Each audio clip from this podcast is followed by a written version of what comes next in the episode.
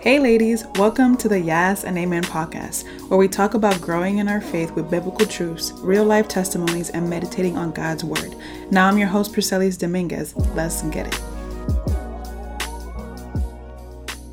So, today we have our third episode of this series called the Sow the Seed series, and today we're sowing seeds of worship. Today's speaker and teacher is Faith Yuri Cho, uh, who began ministry when she was 19 years old and continues to have a burning passion to serve as a voice of the voiceless. Currently, she is a pastor, a pastor's wife, a CEO of a nonprofit organization, and a church planter. In addition to it, she's a writer, a missionary, and an itinerant speaker. Faith is the founder of the Honor Summit, a nonprofit organization that is di- driven to refresh and empower Christian women all around the world, alongside her husband, Pastor David Cho, who is also co pastor of a new church plant. Her most precious role is being a mom of four children, and you can currently find her on Instagram and her on her website, which all the information will be in the show notes. So today she'll be talking about sowing seeds of worship. And yes, worship is raising our hands and singing to the Lord and all those things, and it's powerful and important. But um, it also includes our everyday life, right? All the different components of our life. And so, how can we worship God and how can we sow seeds of worship in our life um, in such a way? And so, she's going to invite us into learning more about that. She's going to share scriptures, some stories, and even her personal testimony that's really encouraging. So, check out this episode with Faith Yuri Cho as she teaches us on sowing the seeds of worship. Welcome, ladies. My name is Faith Yuri Cho, and it is such an honor to be able to be a part of the Sow the Seeds Summit. I'm really excited about the topic that we're going to go over right now, which is sowing the seeds of worship. Before I begin, I would love for us to just acknowledge Jesus that's with us right now. I know that we are in different spaces um, pro- probably even different states. And how exciting is that? But the God that's with you is the same God that's speaking through me right now. So, can we just collectively, um, as one body, just acknowledge the King, acknowledge Jesus right now? And I will start us off in prayer. Jesus, we love you, we honor you. God, it's all about you. And I just pray that you uh, breathe fresh revelation into us. And I just pray for a truth that will set us free. And God, I, I ask that you give your daughters a new song to sing from within their hearts. And I pray that you ignite worshipers for your kingdom, for your glory. In Jesus' name we pray. Amen. So, a little bit about me I am a pastor, I'm a pastor's wife. I'm also a mom of four, which you may be able to tell once in a while because my four kids are still running around out there like crazy. Um, we also have two dogs, which is added craziness. And I'm also the CEO of the Honor Summit, which is a women's organization and ministry, and it's in the West Coast, Midwest, and the East Coast.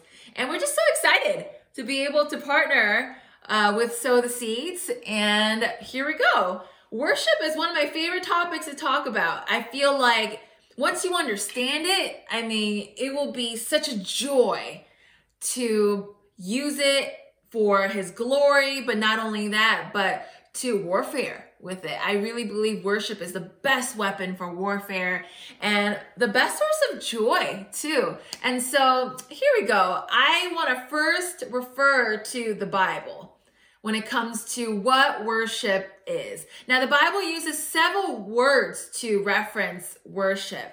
Um, of those, in the original language, I chose about the top three, and one is shakah, which is Hebrew.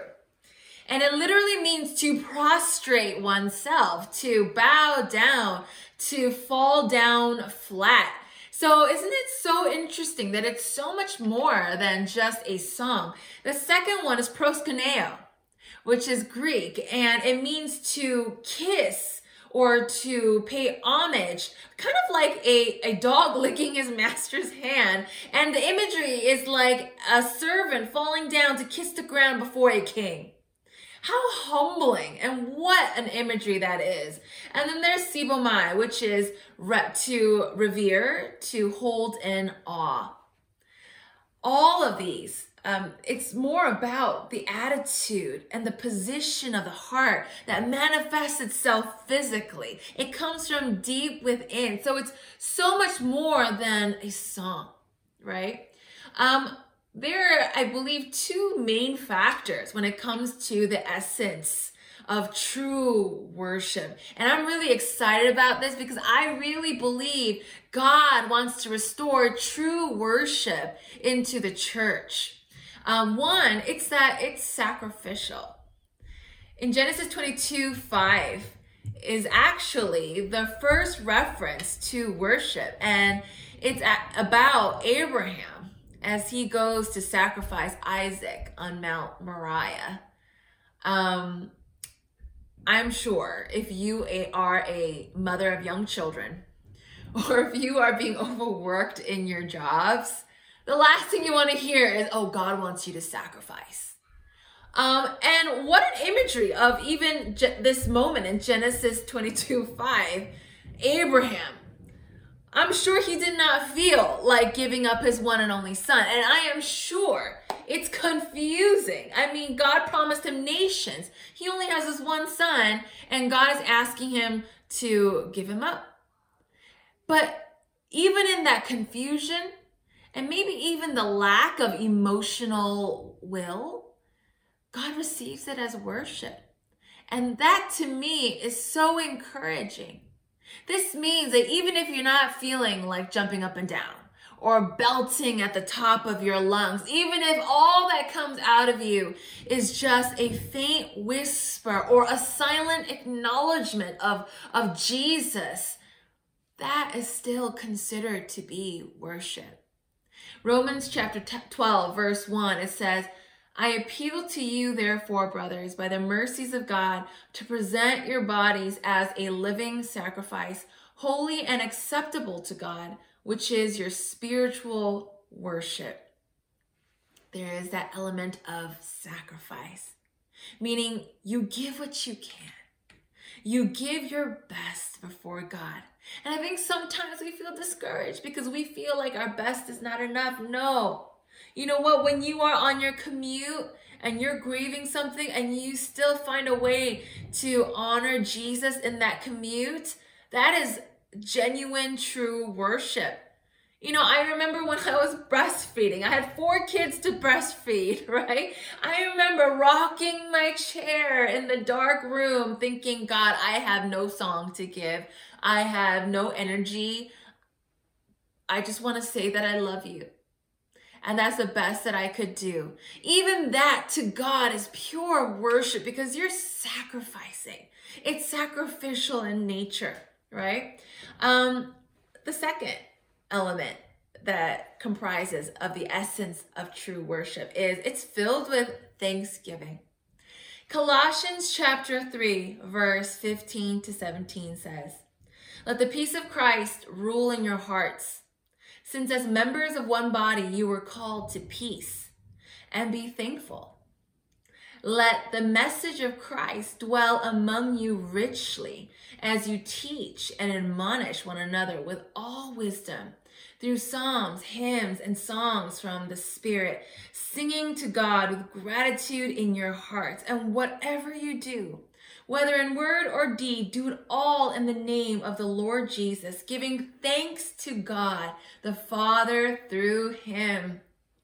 It's there's so much gratitude when it comes to worship. Now, for some of you, you may be thinking, oh, well, I can't force myself to be grateful? What if I don't feel like being grateful? And, you know, I used to feel that way too, especially when you're in pain or when you're, when you're stressed or when you are uncertain about certain things in your life. The last thing you want is to be told, well, check your attitude of gratitude right? Until I realized it's actually not just an attitude. It's a choice to fix your eyes on the things that God is doing, as opposed to obsessing over the things that God may not be doing yet or may not be doing obviously to you. It's choosing to, to look for the fingerprints of God in your life as opposed to just fixing your eyes on the problem. I really believe that the alternative to Thanksgiving is actually complaining. Oh man, complaining is so easy. My goodness. Because you feel so um, almost justified when you are complaining. Um, you feel in a way almost entitled, like I have a right to feel this upset. And you may be true, but that's not true power. And you're not going to gain much from that. True power comes from thanksgiving. Choosing to see what God is doing as opposed to what he seems like he's not doing. I mean, that's a practical tip all around. I remember, I mean, my husband and I, we've been married for about 11 years. And um, throughout those 11 years, I mean, it's been crazy. We got four kids, two dogs, multiple ministries, so on and so forth. So there are times when we get very frustrated at each other and we go through some major rough spots. But I always find myself doing this whenever my heart grows cold and I'm getting frustrated or angry. It's simply because I'm fixing my gaze on what he is not doing. You're, I told you this multiple times and you're not doing this. Or you promised me this and you're not doing that. And when you fix your eyes on what your husband is not doing, all you could do is become filled with frustration, um, anger, sadness, until I have learned to be able to also um, count the blessings of what he has done. That changed the course of our marriage almost entirely. Because there's so much power when you choose to come out of your little you know your little circle of expectation right? Your little realm of expectation. You choosing to look up and actually see someone for who they actually are so i remember there were moments when i would sit down and i would think well he washed the dishes this morning and he he made me my first cup of coffee during the day. He played with the kids in the late afternoon. You know, and when I when I fix my gaze on what he has done, my heart is just filled with with love, with peace, and feeling connected to him too. Worship is kind of similar. It's fixing your gaze on who he is and what he is doing and what he has already done. And that just opens up the doors to so much intimacy and joy and power. So, no, it's not just about checking your attitude. And it's not just forcing yourself to, you know, spit out a list of things just to pay your dues to God and be a good Christian. No, it is, it's, it's an act of intimacy with God and it's a choice to see Him and lift your gaze from what's not happening and what's not going for you. So, out of my four kids, two actually ended up in the ICU as babies. Um, and my son, my only son, actually, um, he's my second born. And he was born a little too early. And so, um, when he was born, uh, immediately he got rushed into the NICU. And my goodness, I was shattered. I was I was shattered. Um, because I had all this expectation to be holding my baby in my hospital room, to have people come and and bring gifts and flowers and hug the baby and pray for him. I mean, I had I had so much expectation for what this could be like, but immediately they just whisked him away. He was put on a breathing tube and it was it was just heart shattering. And you know, I tried to have a good attitude for the first couple of hours. I just thought, you know what? This isn't a big deal. God, you're still good. God, you're still good. But you know what? Every hour, a new doctor and nurse will come into my room and give me um, just worse news than the one before. And it was starting to break me apart piece by piece. And after about two, three days of no signs of my son getting better, and actually the high chance that I will not be able to take him home with me. My goodness. I did not want to pray. I did not want to open up my Bible. I didn't want to receive any sort of counsel. I was a mother in grief.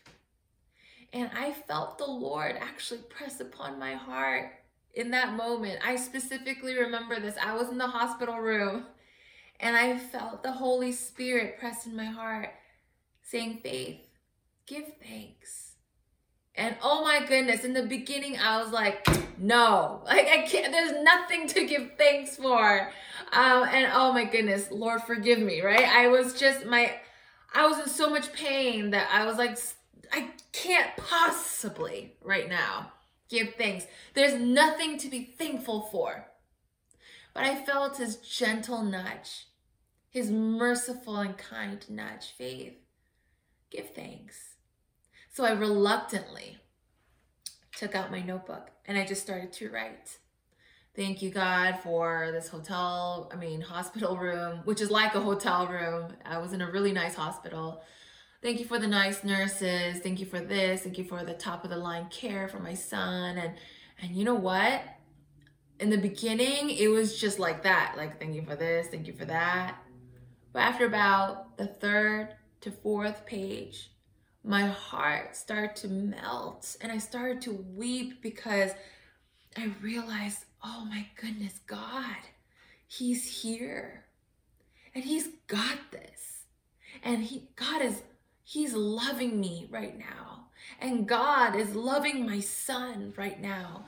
There's going to be breakthrough in his good time. And this is going to be okay. This is going to be good. And I remember starting to be filled with peace. And I, I specifically remember another nurse coming in in the next hour telling me more bad news. But for some reason, this time it hit different because my heart was filled with a peace beyond all understanding. And that began with thanksgiving. It says in Psalm 100, verse 4 enter into his courts with thanksgiving. There is just something about thanksgiving that just opens the doors to just be right in his presence. And you just receive his supernatural peace. So Thanksgiving is such a powerful component, and it's um, you just can't take that away from true worship. True worship has that element of gratitude in it. A couple other factors when it comes to worship, like what it actually is, what it actually does, is one, it is recognizing and honoring the God that will do it. You need provision, you need a breakthrough. You need a miracle. You need power. You need help. Worship is just recognizing and honoring the God that could do just that. And not only not only can he do it, he will do it. It's taking a pause from your hustling and your striving and making room for the king to do his thing. You're making space for God to do his magnificent work. You're making space for breakthrough. When you take a pause from your strategies, your hustling, and you decide to worship Jesus. The key to living a life filled with miracles, filled with the things that only God can do, it's worship. Truly, and I always tell people I rather live a life filled with the things that only God can do as opposed to just my best work. Now, I don't want a life filled with just my best work. I want my life to be filled with the things that only God can do. But if I want to live to that capacity, then I need to learn how to worship, to enthrone God the you know it's and when you enthrone god with your praises and with your acknowledgement you're not only recognizing him but honoring him and also giving him the space to move. It's also choosing to enjoy him regardless of what you're feeling. You know i have um one of my children she is a huge fan of chicken mcnuggets and my goodness I mean, you would you would think that she's caught up in the rapture when you give him chicken nuggets. I mean, you could see it all over her face. She opens the box and she's like, mm, "Yes, delicious, yummy, yummy, yummy," and like you you could hear her, you could see her move. Why? Because the chicken nuggets are so good to her that she's just overflowing in expression and manifestation Worship is just enjoying God, really. And our singing and our moving and all that stuff is just an overflow of us experiencing the goodness of God. When you see worship happen in the Psalms, it's not just saying, oh, I, I just say thank you, God, but it's also, I play the lyre, I clap my hands, I dance. There's just this expression, this manifestation. Why? Because He's good. God is inviting you to enjoy Him. And worship is just one of those ways we start to enjoy Him. I remember one of those songs that's just so simple, which is I Exalt Thee. I think there's probably about a total of four or five lines in that song. And really, when it comes down to it, you're just saying, I exalt thee, I exalt thee, I exalt thee. I, I remember there were so many times when I would just say, I exalt thee, I exalt thee, I exalt thee. And my heart will become so filled with this supernatural pleasure of God, this love experience with the Father, where you feel so romanced, where you just can't help but just say it again and say it again and say it again. Worship is you going into this experience of enjoying God, and God is inviting you into that. And also, what it does, it welcomes victory and it welcomes breakthrough, it, it welcomes blessings. You know, all throughout scripture, you see that before some of the craziest breakthroughs, signs, and miracles, there was always worship. And you see that um, a couple of my favorite illustrations from the Bible is one in John chapter 6, verse 10 to 13. What does Jesus do?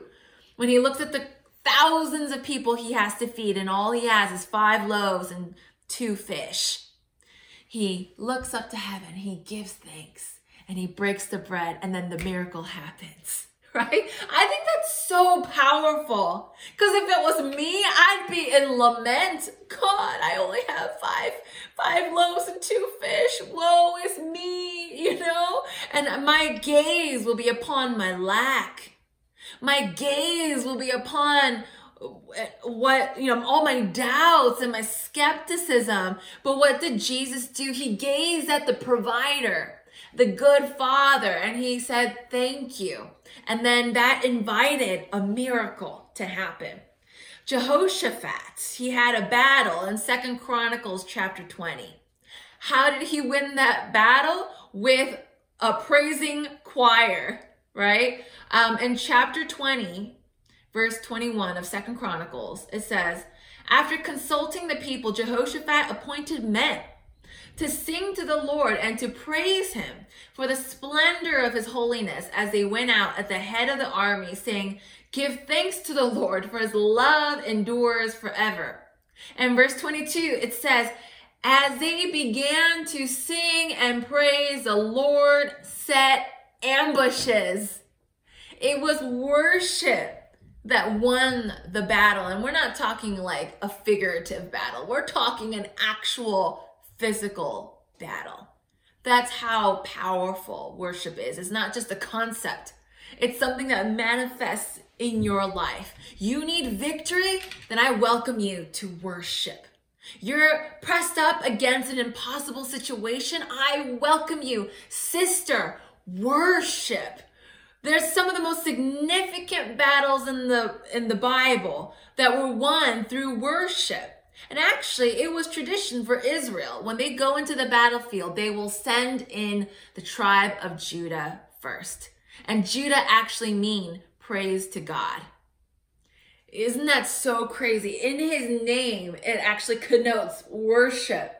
And Judah was actually the largest tribe and was always the first to go into battle. That says something, y'all. That says something. Before you go into the workplace, worship. Before you go to your kids and start the day, the long day with them, worship. Worship, you know, before anything else and invite the victory, the blessings of God, the breakthroughs of God. And my last favorite illustration is Paul and Silas in prison in the book of Acts, chapter 16, starting from verse 16 to 33. You see Paul and Silas, they are in jail. and maybe they have guards. There's just no way out. They're probably going to be executed. What do they do? They spend the night in praise. And as they did that, the earth began to shake. The jail broke open. Isn't that crazy? Your worship could literally break open jails, right? You know, some of you may be thinking, oh man, how come we don't see those kind of things, you know, uh, these days? And I really believe it's because we normalize complaining when we're imprisoned. When we're imprisoned, we normalize just complaining and we don't normalize worship, right? You want to see more moves of God, then you want to sow more seeds of worship. Now, I want to share with you a final story, and it's a really personal story of mine. Um, so, four kids, I had them all back to back to back, meaning there was a span where three of them needed to go to the same preschool slash nursery, which is not cheap. Um, I mean, one child alone, it was like, I don't even remember. I think it was like a thousand. So it was really, um, okay, do we pay rent or do we send the kids to school? What do, what is it, right? Um, and so a lot of families um, in the area, when uh, they need assistance, they sign up for this program. It's pretty common in this area. And so we signed up for this government program. And you know what? After about a month, we got a letter that we were rejected. Oh my goodness. The panic, the discouragement, the sorrow that we felt. You know, and it was so easy to justify the bad news. God, did did I make the wrong choice in going into ministry? Did I was I not supposed to have four children? Is that my fault? Is this my fault? Is it and it's just so easy when you are in the mystery of your pain or in your suffering, it's so easy to feel the need to understand what's going on. It's so easy to feel the need to justify something. When actually, what God calls you to do is to trust Him. And when you trust Him, you don't always need to understand everything. And I felt that nudge in my heart because I remember my husband and I, we were looking at the letter together. We were sitting in our room thinking, oh my goodness, what do we do? And I was actually thinking, well, do I do I quit ministry and, you know, do I try to find another form of income or do I stay at home and homeschool? Like is that an alternative? Um, but then, Lord, didn't you call me to do the things that I'm doing? I mean, we were so confused and so sad. Um, but I felt this nudge in my spirit, the Lord saying, Faith, I want you guys to worship. And so I remember telling my husband, let's just spend the next hour not talking about this and just praising God and just worshiping. And so we did, you know, we, um, and I went into the closet, like a literal closet, and he went to the other side of the room and we just spent time just praising him, worshiping him. And I remember in the beginning, it was just panic like, oh God, I love you. Oh God. You know, it was just panic. But you know, the more I started to sing of his goodness, the more I start to sing things like, oh, you're a miracle worker, you're a, you're a way maker, you're a promise keeper, the more I start to sing that with my being, giving him that that sacrifice of praise and even just thanking him god even still you're good. You're good to me. You know as i was doing that uh, faith started to arise from within me and by the end of the hour, I was filled with so much of it. I was filled with so much faith that I came out and both of my, my husband and I, we had the same conclusion. We're going to apply. We're going to apply again. I don't, I don't know what's going to come of it and it was a lot of work to apply the first time. And you know what? All the answers are going to be the same. But there was just something in me that kept resounding with this with this revelation. No, God is better than that. And I'm not going to settle with this reality that God may not be as good as I think. Worship causes you to want to and have the strength to live a life that reflects the true goodness of God. So my husband and I, we we reapplied, and you know what? Two weeks later, we got accepted. It was so wild, and so all my kids were able to go to school. We were able to afford it. We were still able to serve the church. And it was such a miracle. And every time I dropped off my kids, I do I would give a thank you, Jesus. Thank you, God. You know, because I know that God, it was God that made a way, but that was spurred on by that the act of worship. Worshiping God. So I encourage you, sisters, to sow seeds of worship throughout your lives. Instead of lamenting and stressing over the things that need to be, let's worship the King who's already everything he needs to be. And, you know, let's worship the sufficiency and the power of who God is and watch him move in your life. So, Jesus, I pray that you raise up lovesick worshipers amongst the sisters on this call on this in this conference may you anoint their hearts to worship and praise you over every difficult situation, over every season. No matter what ground they stand on, may they dance in it as they learn to worship you unconditionally. And I pray that you move mightily and glorify your name. In Jesus' name we pray. Amen. Thank you, guys. I hope that bless y'all and that y'all just got all you needed from that sermon and that teaching. It was really, really good and really powerful. And so, just to get a little bit more glimpse into the Sow the Seed Summit, it was a, virtual summit we hosted earlier this year. And if you register today or any point before the end of this year, you get all the content until December 31st. So, make sure you go to the link in our show notes to get it. It's 15 plus speakers, meditations, all different kinds of resources so you can continue to grow in your faith and live your most full life that God has given you. Y'all, I pray that conversation blessed you and that you're able to apply something you either learned or heard to your continued growth on your faith journey. I invite you to study more on the scriptures we talked about on this episode and don't let any conviction you experience go without prayer and action. Share any thoughts or testimonies you may have by leaving us a rate or review and don't forget to subscribe to this podcast. Meet us next time for another episode, and if you don't already, follow us on Instagram following at PD or at we.r.fool to learn more about our growing community and get connected with us.